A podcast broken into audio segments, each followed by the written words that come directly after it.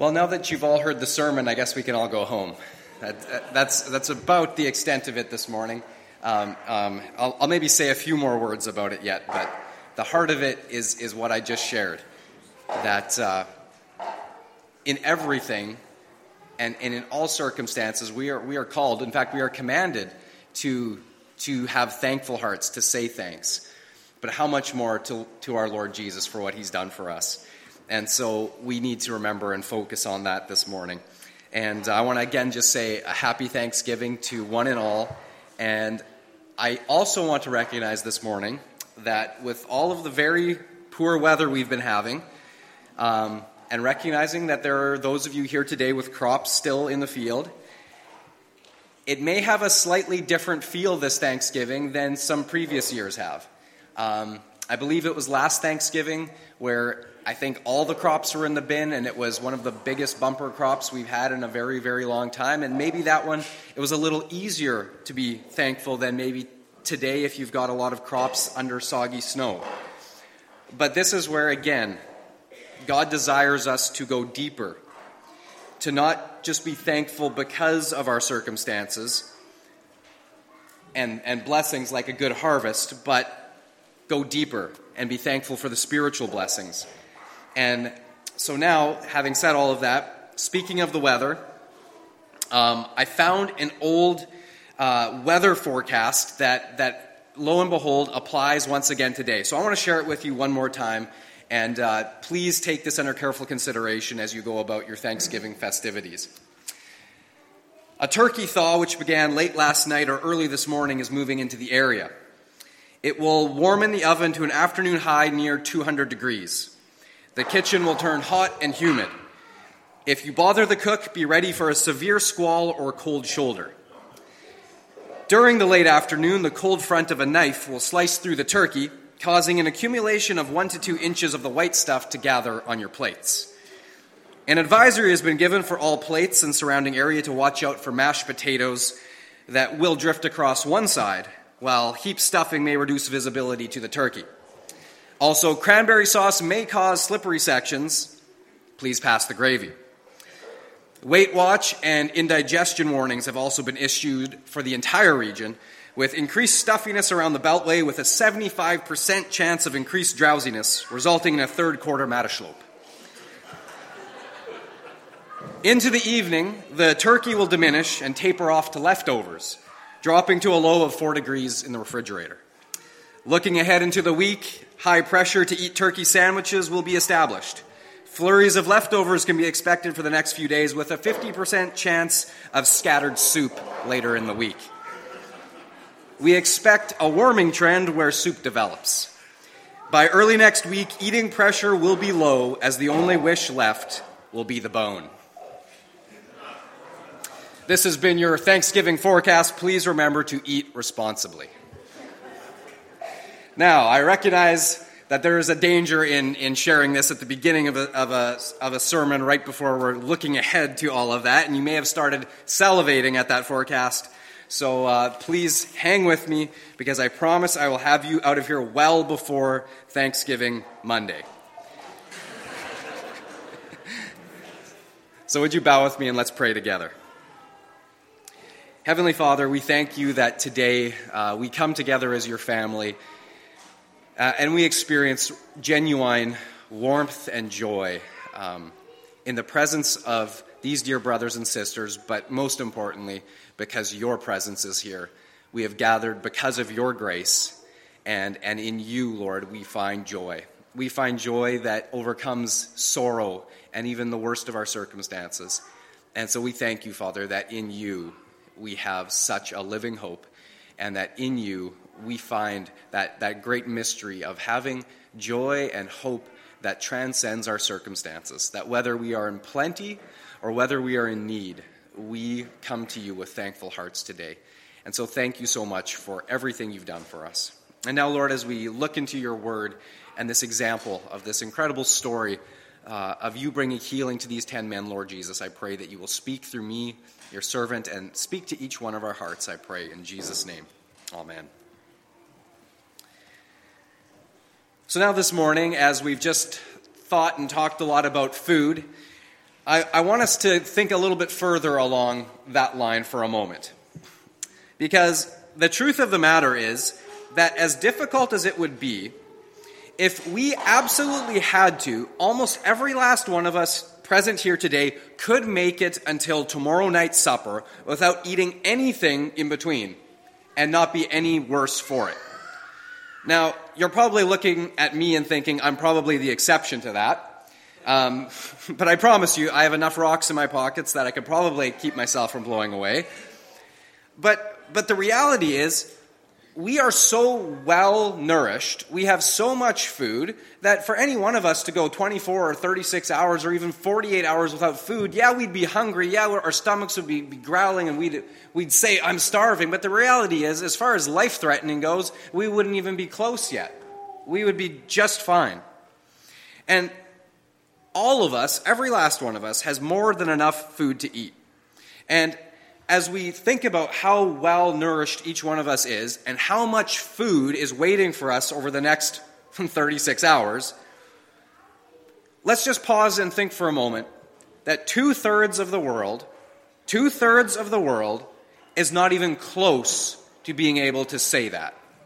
Not even close. Two-thirds of the world.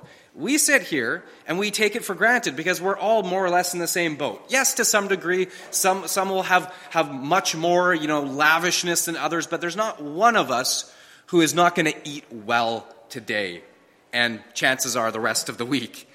Now, as we think about that, I throw that out there just for us to register how much plenty we have here in this land. In fact, we have so much plenty that we have the liberty to throw it away. There's a, a study that was done at the University of Arizona in two thousand four, and the the uh, lead uh, uh, investigator of this study by the name of Jeff Harrison, this was his concluding report following the study. As they sit down to their Thanksgiving Day dinner, many Americans will marvel at the cornucopia of food on their table. What many don't think about is how much food is wasted, not just on Thanksgiving, but every day, from the beginning of harvest to the scraps tossed in the garbage can. Mounting new evidence, in fact, shows just how wasteful the nation is with its bounty. America has long been the poster child for the throwaway society, and researchers have known for years about the volumes of food Americans toss into the trash. Only recently, though, has that been quantified as a percentage of what is produced. A staggering forty to fifty percent of all food ready for harvest never gets eaten. And on average, households will waste fourteen percent of all of their food purchases. Now, this was an American study, but I think we can be fairly safe in assuming those numbers are very similar here in Canada. And when you hear them, that of all of the food produced, forty to fifty percent of it never gets eaten, that's a little bit staggering, isn't it? It, it's staggering to think of, especially, you know, us here as an ag-based uh, community and many of us directly involved in producing food. It's staggering to think of, of how much is wasted. And we always know in the back of our minds that, that we here in Canada are wealthy, and we know that we have much to be thankful for. And so at Thanksgiving, we do thank God for blessing us with this prosperous nation and with an abundance of food.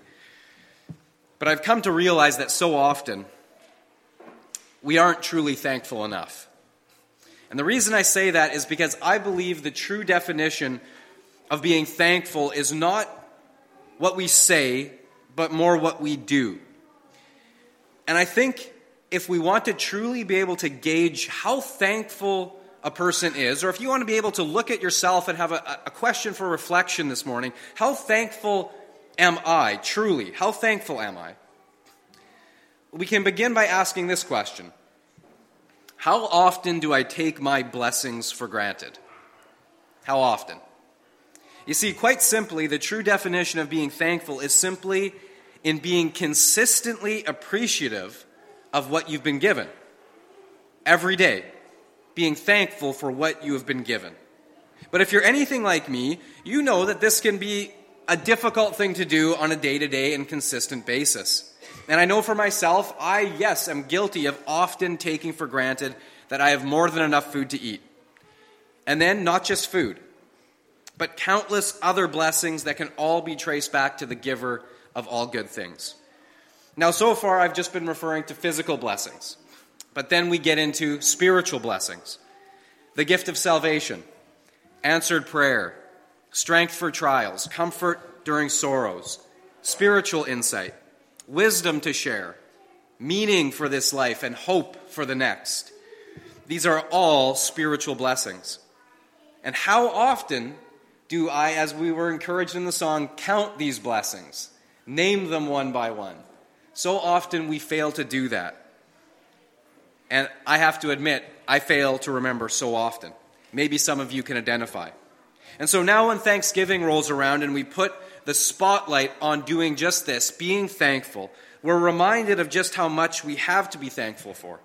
And we had a great demonstration of that this morning from all of your testimonies, from everyone who shared, of something they're thankful for and God's blessings. And, and I love it. It's so great to hear. However, as great as it is to be thankful one or two days out of the year as we put the spotlight on it at Thanksgiving, again, as many times in the past, God has been impressing on my heart this challenge. What about the rest of the year? What about, you know, all of those three hundred sixty-four days outside of Thanksgiving Sunday? What about them? Can you cultivate an attitude of thanksgiving, an attitude of gratefulness every day of your life? Can, can we learn to live in a true spirit of thankfulness by continually living in appreciation and not taking our blessings for granted? Trying to daily remember that we owe all of these things to God, the giver of every good and perfect gift.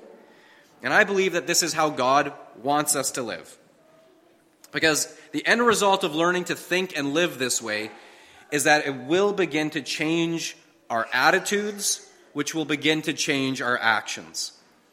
Because our hearts and, and, and our attitudes, if they are cultivated to ones of gratitude, this begins to cultivate us in a, in a desire to respond in thankfulness to the giver of the gift, and then to also pass the blessing along to others.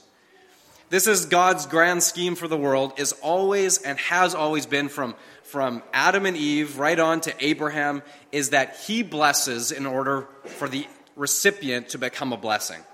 So we are in a position of being blessed in order that we may sit back on the couch, watch football, eat all this food, and throw the rest in the garbage can? Is that what we've been blessed for? Did I get your attention on that one?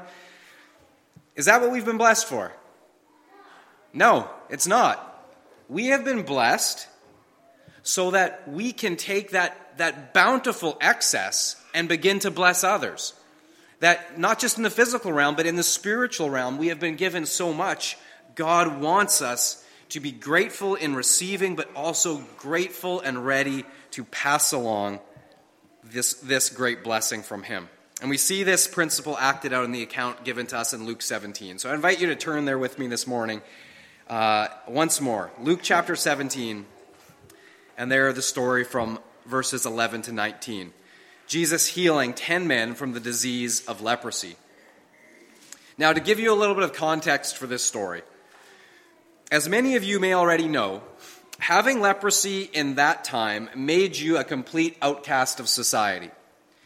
Because of the contagious nature of the disease, anyone having it was banished from ever having contact with another healthy person ever again.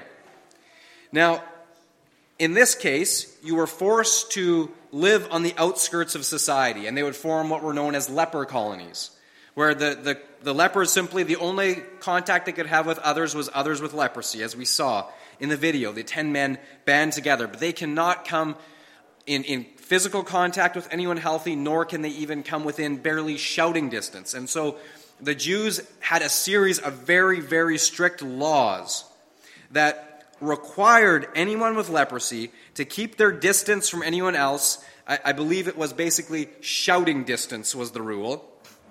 And it required that as they traveled anywhere, if they could be coming in contact with anyone who was healthy, they would have to call out the words unclean, unclean. And in and in Hebrew, that is pronounced taomei, taomei.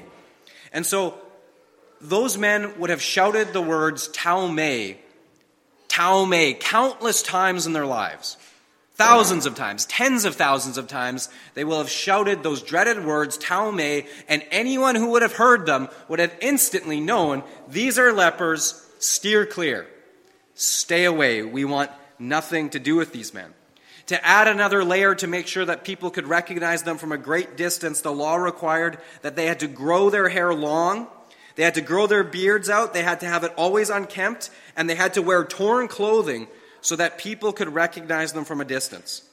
So not only were lepers considered physically sick and, and just outcasts of society, the Jews also viewed leprosy as a judgment upon sin. And so anyone who had leprosy, it wasn't just, oh, poor them that they got leprosy. It was, huh, I wonder what he did to deserve that judgment. And so there was a, in every way you could possibly think of, there was complete condemnation, complete aversion, complete disdain for anyone with leprosy. And so with, with that in mind, I, I want you to think about these ten men that way, the way that the people of his day, the way that Jesus' disciples would have viewed these men. Instant aversion, instant disdain. And so here we pick up the story in verse eleven. Jesus and his disciples are traveling south along the border between Samaria and Galilee. They're headed towards Jerusalem. The road is dusty and hot as always. The disciples are probably good and ready for a water stop, and they're in luck. There's a village ahead. As they near the village, however, they see this group of men staying a fair distance back from the road, and the disciples, accustomed to the sight, probably saw that these men had the look. They were lepers. And sure enough, as they drew within shouting distance, and the other people ahead of them likely would have passed by very far on the other side of the road, they will have heard the words, Talmei, Talmei, unclean. The disciples would have heard that, they would have looked at them, and without even saying a thing, inside they would have been thinking, lepers, tuh, disgusting creatures, open, festering sores covering their bodies. Flies will have been buzzing around them. And subconsciously, from years of conditioning, I'm sure the disciples picked up their pace to pass them by as quickly as possible on the other side of the road. And as they're doing that, as they are hurrying to get away as quickly as possible, something very strange happens. Jesus is walking closer to the men. Jesus is slowing down. And then they hear the lepers calling out, Jesus, Master, have pity on us. Have pity.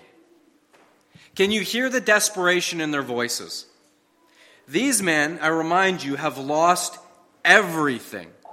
They have lost their health, their jobs, their families, their friends. They are outcasts of society with absolutely no hope whatsoever.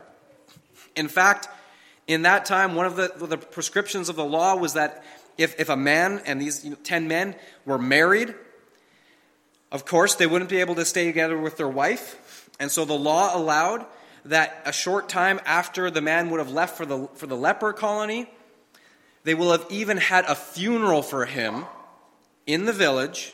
They will have had a funeral for him, even though he was still alive.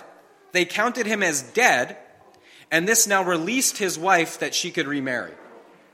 This was was how serious this was, that these were dead men walking.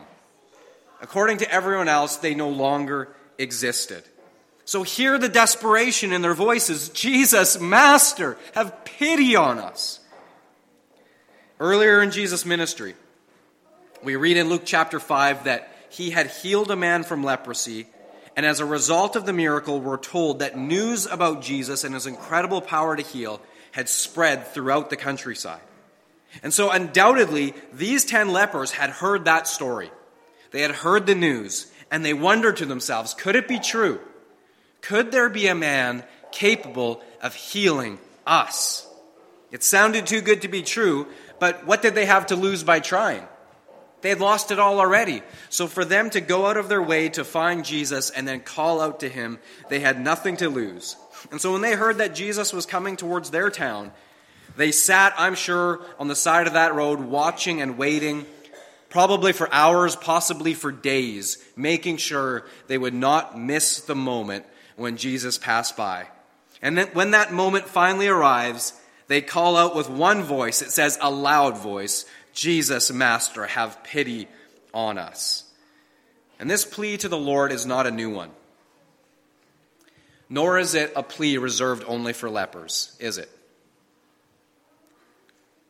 I believe that every single person, every single soul that has ever existed needs to realize that they need Jesus just as desperately as those ten leprous men did. Every last one of us needs to reach that place where we recognize our position, that we are hopeless, we are helpless, we, we can do nothing to save ourselves, and we cry out, "Jesus, Master, have pity on me, save me." And the psalmist realized this need. In Psalm one sixteen, we find this song of thanksgiving. And in fact, when one looks at the details of the psalm, it almost sounds as though it was written by one of these leprous men. In Psalm one sixteen, verses three to four, we read this: "The cords of death entangled me. The anguish of the grave came upon me. I was overcome by trouble and sorrow. Then I called upon the name of the Lord. O Lord, save me." Doesn't that sound just like those ten men? One foot in the grave, the cords of death entangled me. Dead men walking, overcome by their trouble and their sorrows, and in a desperate last attempt, they call out to Jesus, "Have pity on us." And now let's listen to Jesus' reply. Verse fourteen. "When he saw them, he said, 'Go show yourselves to the priests.'" Now this reply seems very strange to us. First of all, because there's no mention of healing, and what's up with sending them to the priests anyways? Well, in answer, as I referenced earlier, during that time, according to the Jewish law, the only ones who could declare a leper healed and give them a clean bill of health to rejoin society, the only ones who were allowed to do that was the priest. And so it almost seems like these men are crying out. They haven't even said, you know, "Heal us." They're just saying, "Have pity on us. Look at us in our misery. Have pity." And it almost seems like Jesus looks at the men and he just puts the the cart way in front of the horse.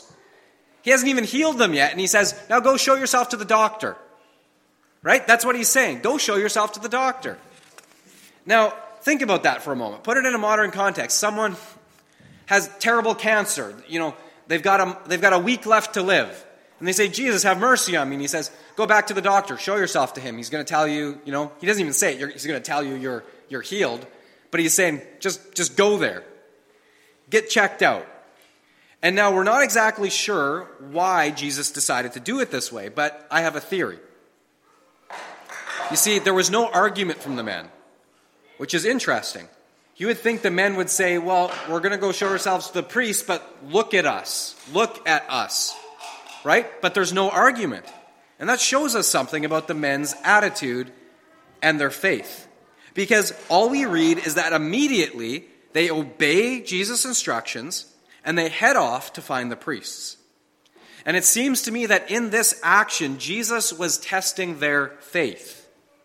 Did they have enough faith to believe and obey what he told them to do? And it appears very clearly in the text that they did. They believed Jesus' commands strongly enough that with whatever mustard seed of faith they had to start walking off to find the priests at the synagogue, that was enough. And we know what happened next. Last part of verse fourteen. As they went, they were cleansed. As they went, they were cleansed. I love how this is faith in action, which resulted in healing. Faith in action, which resulted in healing. So often, we sit static, paralyzed, saying, "God, do something to fix my circumstances. Do something to, to fix my situation. Do something to heal me." And we sit there like a bump on a log. But if God has in any way indicated to us, "I want you to now take a step of faith, believing that I'm going to do something for you even before I've done it," I believe we have to take that step before that power is going to be revealed. If we just sit there like a bump in a log, he says, take a step of faith, but you're saying, no, I want you to do it first. We're not going to see it. But like these ten men, if we take a step of faith, we start acting in belief that God is going to do something. Watch what happens. As they were going, do, do, do, do, do, they are healed. I wonder what happened. If it was all at the same time, all ten men simultaneously, that's what I envision. I wonder if it was a gradual, all of a sudden one, then the other, and they're like, what's going on? I, I, I just, I try to picture it in my mind's eye, because it would have been so surreal, so spectacular. I wonder which of the men noticed it first. Hey, check it out! And everyone else doing the same thing. Can you imagine the hooting and the hollering that was happening on the road that day? The, the, the embracing and the high fives. This is a, just a scene of utter surreal jubilation. And these ten filthy lepers with bubbling sores and possibly even missing hunks of flesh, ten outcasts of society, who even as they were traveling in obedience to Jesus would have still, out of force of habit, been calling out to passerbys, Taume, unclean. And suddenly they're, they're looking down at their hands and their arms, they're looking at each other's faces, and they can't believe it. Their skin looks like they've been using oil of Olay twice a day. You know, they're, they're glowing. They're healthy. They're, they're jumping up and down. They're laughing. They're jubilant. And most of them are so excited that they, yes, now are running to find the priests to get that clean bill of health so that they can go home to their families. But in verse fifteen, we read this. One of them, when he saw he was healed, came back praising God in a loud voice. He threw himself at Jesus' feet and thanked him. And he was a Samaritan. And Jesus asked, were not all ten men cleansed? Where are the other nine? Was no one found to return and give praise to God except this foreigner? What a pointed question. Where are the other nine? Where are they? Were not all ten men cleansed? Why only one returned to thank Jesus? One man gave these following nine, suggest- nine suggestions as to why the other nine did not return. One waited to see if the cure was real. One wished that he had done it sooner. One said he would thank Jesus later. One decided that he had never had leprosy. One said it was a coincidence. It would have happened anyway. One said, I give the credit to the priests. One said, oh, well, Jesus didn't really do anything. One said, any rabbi could have done it. And one said, he knows I'm thankful. That's good enough. Well, whether these are the real reasons or not, we do know that Jesus was extremely disappointed that only one of them returned to express thanks. And to top it all off, Jesus points out the fact, and Luke makes it very clear, that the one, the only one who came back was a Samaritan. Now, you probably know this already, but Samaritans, they were looked down on by the Jews. So as if it wasn't bad enough for this man simply being a leper, he was a Samaritan leper. He wasn't even in the same category as scum of society. He, he was the scum on the scum. He would have been considered such an outcast, such, like, you can't even begin to imagine the hatred, the animosity, the disdain that the good Jews had for Samaritans, let alone a Samaritan leprous man. Yet, he is the one man who came back and was thankful. What does that say? What does that say? You see, when we are truly thankful, it prompts a response. What do you have to be thankful for? And let me ask you, how will you respond?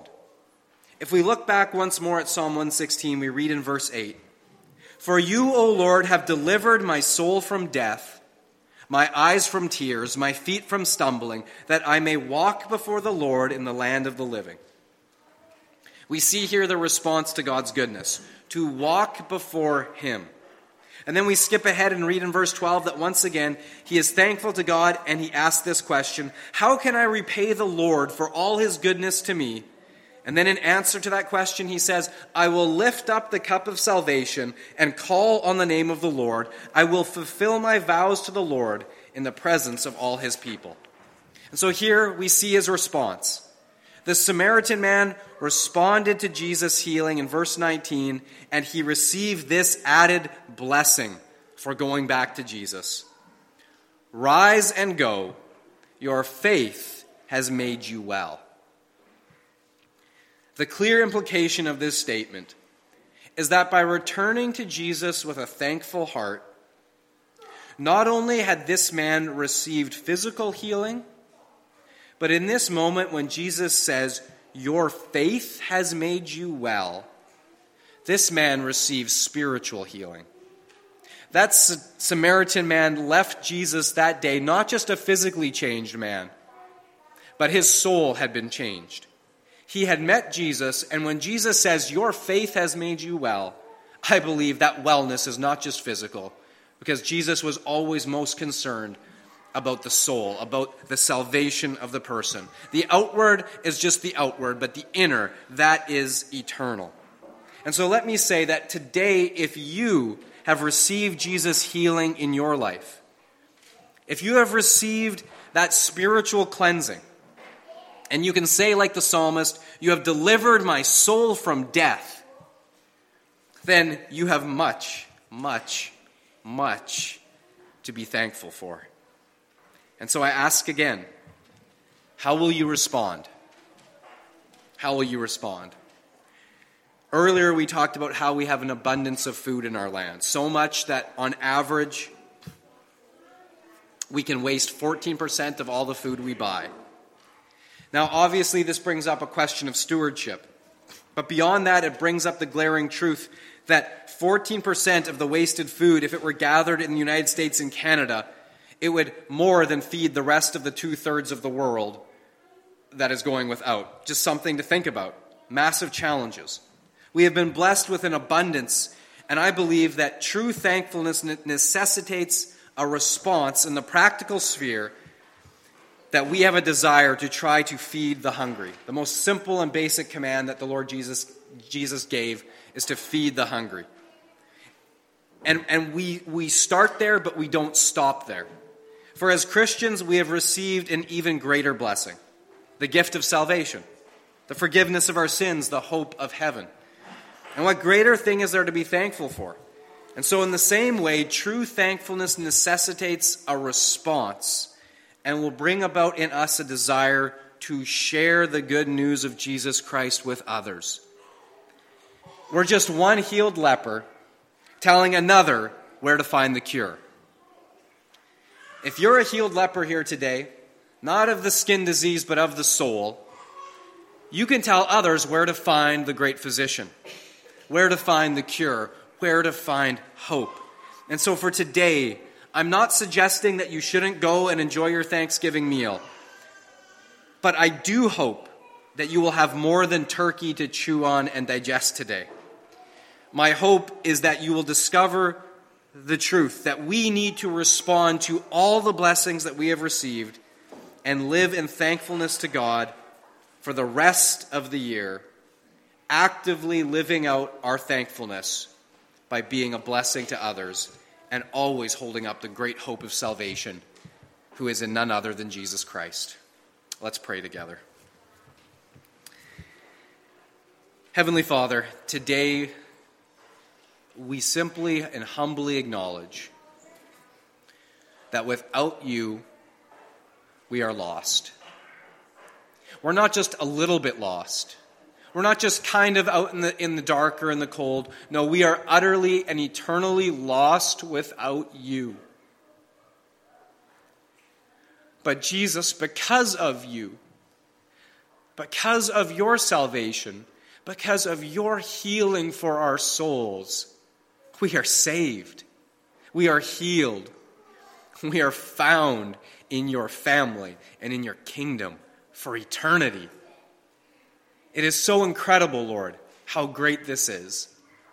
And so I pray that today of all days, as we reflect on being thankful, oh Lord, help us to never take that for granted. That this great and free gift of salvation, so freely given, you desire for us to so freely share. You desire for us to respond with our lives in whatever opportunity, in whatever way you put in front of us, that we would respond in simple faith and obedience to go out and to bring this hope of healing to all of the countless people around us who have yet to receive your healing touch.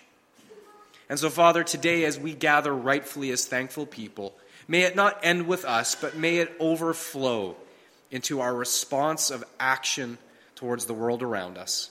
For, Lord, we have been given so much. Help us to share it as freely as you have shared it with us. In Jesus' name we pray. Amen.